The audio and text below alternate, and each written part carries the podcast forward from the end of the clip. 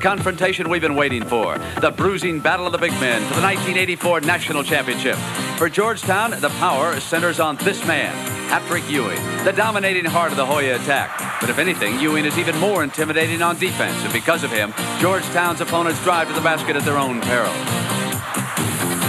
But tonight, Ewing is up against a foe worthy of his steel. Houston star center Akeem Abdul-Olajuwon. Akeem and Ewing are without question the two most powerful big men in college basketball. And in a few moments, they will be going at each other off the boards for the first time ever, with nothing less than a national title at stake. Yeah, isn't it amazing when Michigan can keep this game to a nineteen foot nine inch game inside that three-point line?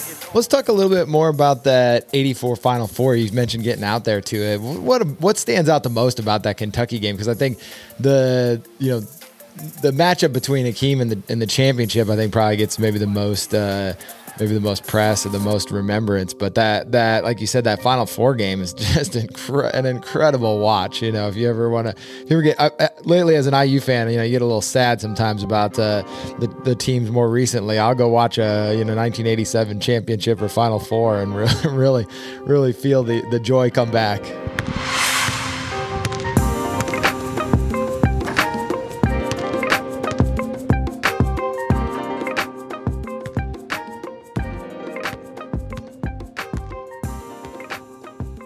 Uh, I was at I was there in eighty-seven for the I U Syracuse final. It was a remarkable game. Nice. Uh, now this was also a great period for I U. Remember eighty-one, they were in yep. the Final Four. I think they lost to North Carolina one of the the following years. Mm-hmm. Uh, so Georgetown gets through the West Regional. It was their second time in the West, so that they they got through it. Uh, they beat Dayton um, at, at one mm-hmm. point, you know, to get to the new U N L V and Dayton to get to the finals, and they're facing number three Kentucky, which was known at the time for having two centers. Uh, Sam Bowie, who was arguably the second best center in the country behind Ralph Sampson, and a, and a six ten guy by the name of Melvin Turpin. Yeah. Uh, so Kentucky was a really, Those guys really good team. Went to the pros too. Mel Turpin yes, went to the did. pros too. Um, so they also had a guard by the name of Dickie Beal, who was uh, didn't play as much in the pros, but he was a great college guard. Uh, Kyle, and so Kentucky was a formidable opponent. Um, That game was played at, the, at what's the, now the, the the Kingdome was was torn down about twenty years ago, but it was a big old concrete stadium, sat like fifty thousand, yeah. And that was the um, second game on the on the, the docket that afternoon. Before uh, it it followed the Houston Virginia game, which was won by uh, Houston in their third consecutive Final Four. Yep. So Georgetown's playing Kentucky. Uh, Ewing gets into early foul trouble. Uh, Kentucky's up twenty-seven to twelve with eight minutes to go. And people are like, oh, this is not going to end well, because Kentucky is a team that really plays up to it. John's approach at the time was, don't worry, we'll get Patrick back for the second half. Just play better defense. Okay. So twenty-seven to twelve, twenty-seven to fifteen, Georgetown scores the last seven points of the first half. Now, again, for your audience, realize there's no three-point play. There's no shot clock. So twenty-seven to twenty-two is not unusual. It's a little bit slow, but yeah. That's your halftime score. The second half opens with something that is remarkable in that it has never happened since in college basketball.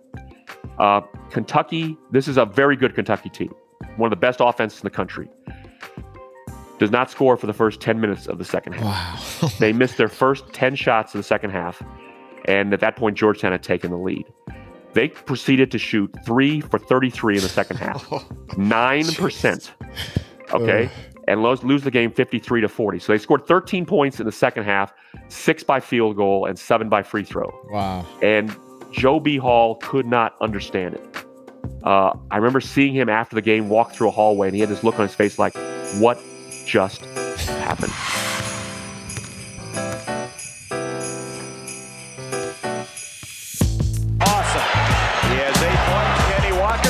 Shot because Ewing was there in the vicinity. Oh, they're swarming defense everywhere. About as awesome display of defense against a quality team as I have ever seen in college basketball. I mean, you're the number three in the co- team in the country. You've got at least two N B A draft picks on yeah. your team, and you proceed to miss thirty of thirty-three shots. Crazy. And a lot of it was Georgetown's defense, just forcing them to take bad shots. And thirty-three shots in twenty minutes is not unusual for the time. Mm-hmm. And they weren't bad shots. It wasn't like they were taking thirty-five foot shots. They missed mm. layups. They missed close ins. They were so rattled by the defensive efforts that Georgetown mm. had provided. And you could just see the the confidence drain out of them. You miss, you go ten minutes without a basket, then they score, then they go another seven minutes without a basket. So literally ending with the in, entering the final four minutes of that game, they had two field goals in the second half. Mm. And with that, Georgetown wins the game by thirteen and goes on to play Houston in a game which was relatively close. Georgetown was leading throughout most of the game, but that Kentucky game opened a lot of eyes to, wow, what a defensive stop that was mm. against a team that had really overwhelmed its opponents in the tournament. And if you look back upon how Kentucky did leading up to that, they they manhandled yeah. a lot of their teams. So they're up twelve on, on Georgetown late in the first half, and all of a sudden it's halftime and they flatline. Just suffocate. And you them. really do not see that in today's, in no. certainly not in today's basketball, but they shot nine percent in the second half. That is crazy. And that's yeah. a lot. I mean, I mean, that is defense. That is not Kentucky wasn't playing well. Kentucky lost its no. They, that was defensive stops up and down the court. So what what was it like watching uh, uh, Ewing go up against uh, uh, Hakeem or Akeem at the time? Because uh, I think that they had this legendary battle then in the pros too, and, and a lot of people might know about that. But the the fact that they went up against each other in college is, I think, is so fascinating uh, to to think about, because they just became two of the all time greats, and it rarely plays out that way. That you these you know that great also translates into you know all time great in, in the pros. Just my opinion as a fan, I think Olajuwon became a better player in the pros than he was in college. Mm. He was more of a project player at Houston. Um, I think that's part of that is because of the way um, that team was run. Mm-hmm. There's an excellent documentary that E S P N did about the eighty-three Phi Slamma Jamma team yeah. and how Benny Anders, and if you've seen that, about oh, yeah. that one pass, if, if it's deflected, how everything changes with that yeah. program. But they were coming into their third Final Four. It would, and you know they they. came so close the year before. Mm. I think there was a feeling on that team that they just couldn't get over the over the hill. Yeah, uh, Ewing was the better man that night. Uh, Olajuwon had to do a lot. He was frustrated by a bigger man inside.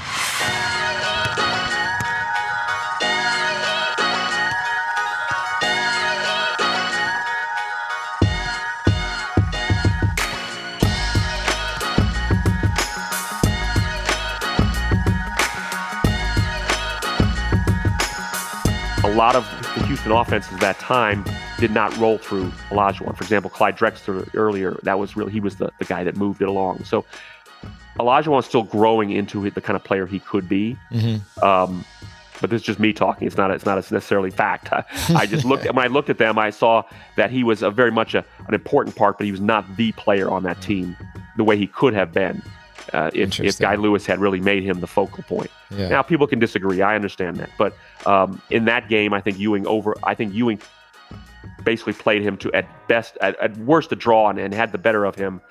Uh, Georgetown got a great performance out of a little-known freshman by the name of Michael Graham in that game. Mm, that yes. opened up that opened up that game. Um, Graham we could was do, not. We a, could do a whole whole other podcast on him. Yeah, I mean, he played. He averaged five points a game. Um, was never disqualified for a game. People had this idea he was this this complete, you know. troublemaker, and he was yeah. never that. Uh, but yes, he's a whole other story. He had a great game in that in that that uh, final. Also, Reggie Williams, the freshman, was the player of the game. Uh, but I think Ewing was a better player that day.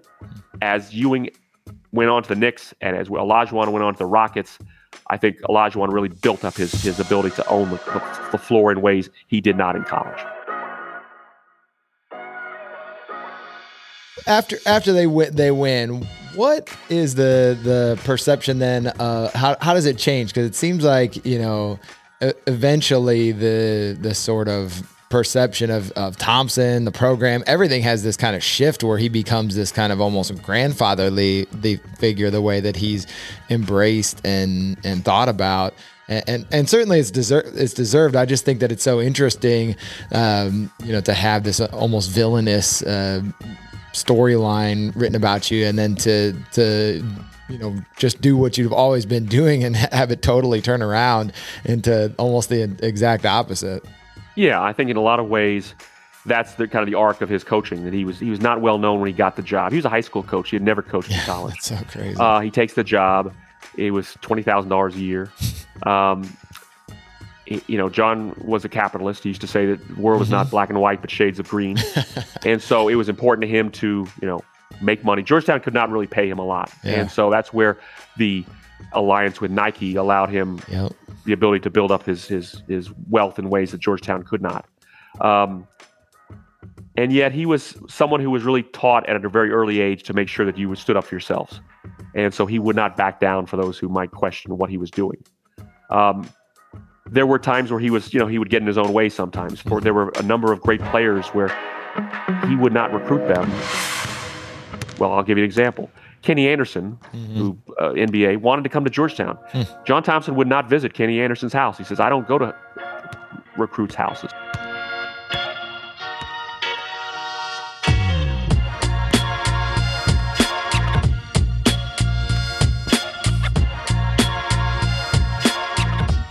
You want to come to talk to me? Come to the campus. Interesting. And so, guess what? Kenny Anderson goes elsewhere. Yeah. Uh, Georgetown lost Grant Hill. It lost lost Dennis Scott, Rasheed Wallace, because Crazy. John said, "Look, I'm gonna. I this is how I recruit. Yeah. If you want to do it this way, you come and talk to me. Huh. But if you don't, go somewhere else." Very interesting. So that lost him the opportunity in the nineties. I mean, where is where is this team in the nineties with a lineup that included uh, Dennis Scott, Kenny Anderson, Alonzo Mourning, Dikembe Mutombo, and Grant Hill? Sounds like a good lineup. Yeah, so it did not happen. Um, the Mutombo story was he was alerted to Mutombo uh, through a member of the U S International Aid group that says, hey, there's a kid down here you need to... John, John's not flying to to the Congo to see right. him. He says, is he good? Yes. Is he tall? Yes. Well, let's... let's. T- I want to find out more about him. And brought him to the U S uh, under... a chance to, to uh, he did not play his first year. He he uh, came to school and uh, basically was Sad in the classroom for the first year, yeah. in part because in his country they didn't offer the S A Ts. Oh, wow. So he, he could speak four languages, but he this, yeah. the S A T was not offered there. So things like that added to the perception that John always kind of had these secret recruits out there. Right, somewhere. Right. So I think he did not dissuade those people who wanted to take yeah. a... a, a prejudiced view of him, because it, it did not matter to him. What mattered to him was that he was staying standing up for what he believed in, and in doing so was successful at it. It's so crazy. I mean, what what an ama- amazing run in, in the eighties and even on into the nineties. Like like you said, I I just you know kind of am astounded by the what he what he built there and the yeah. yeah I mean, th- their overall record in the eighties was two sixty-eight and sixty-nine. It's just crazy. So if you do the math on that, I mean, they won six Big East titles. They had gone to three Final Fours. Uh, narrowly missed the eighty-seven Final Four with Providence College. Yeah. Narrowly missed the eighty-nine Final Four on Duke. Um, you know, they came very close. Even the year before Ewing got there in nineteen eighty, mm-hmm. it's a forgotten one. Uh, Georgetown um, won the inaugural Big East title. They beat Maryland in the, in the regional semifinals, which Maryland's that's his, uh, was ranked uh, number four in the country. Mm. They play Iowa in the regional final, lead by fifteen at the half, lose on a three-point play with five seconds to go, Gosh. and it did not make the Final Four. So as the longtime radio voice of the, of the Georgetown program, Rich Shavotkin, likes this, would say, you know, there's been a lot of great moments, but a lot of heartbreak.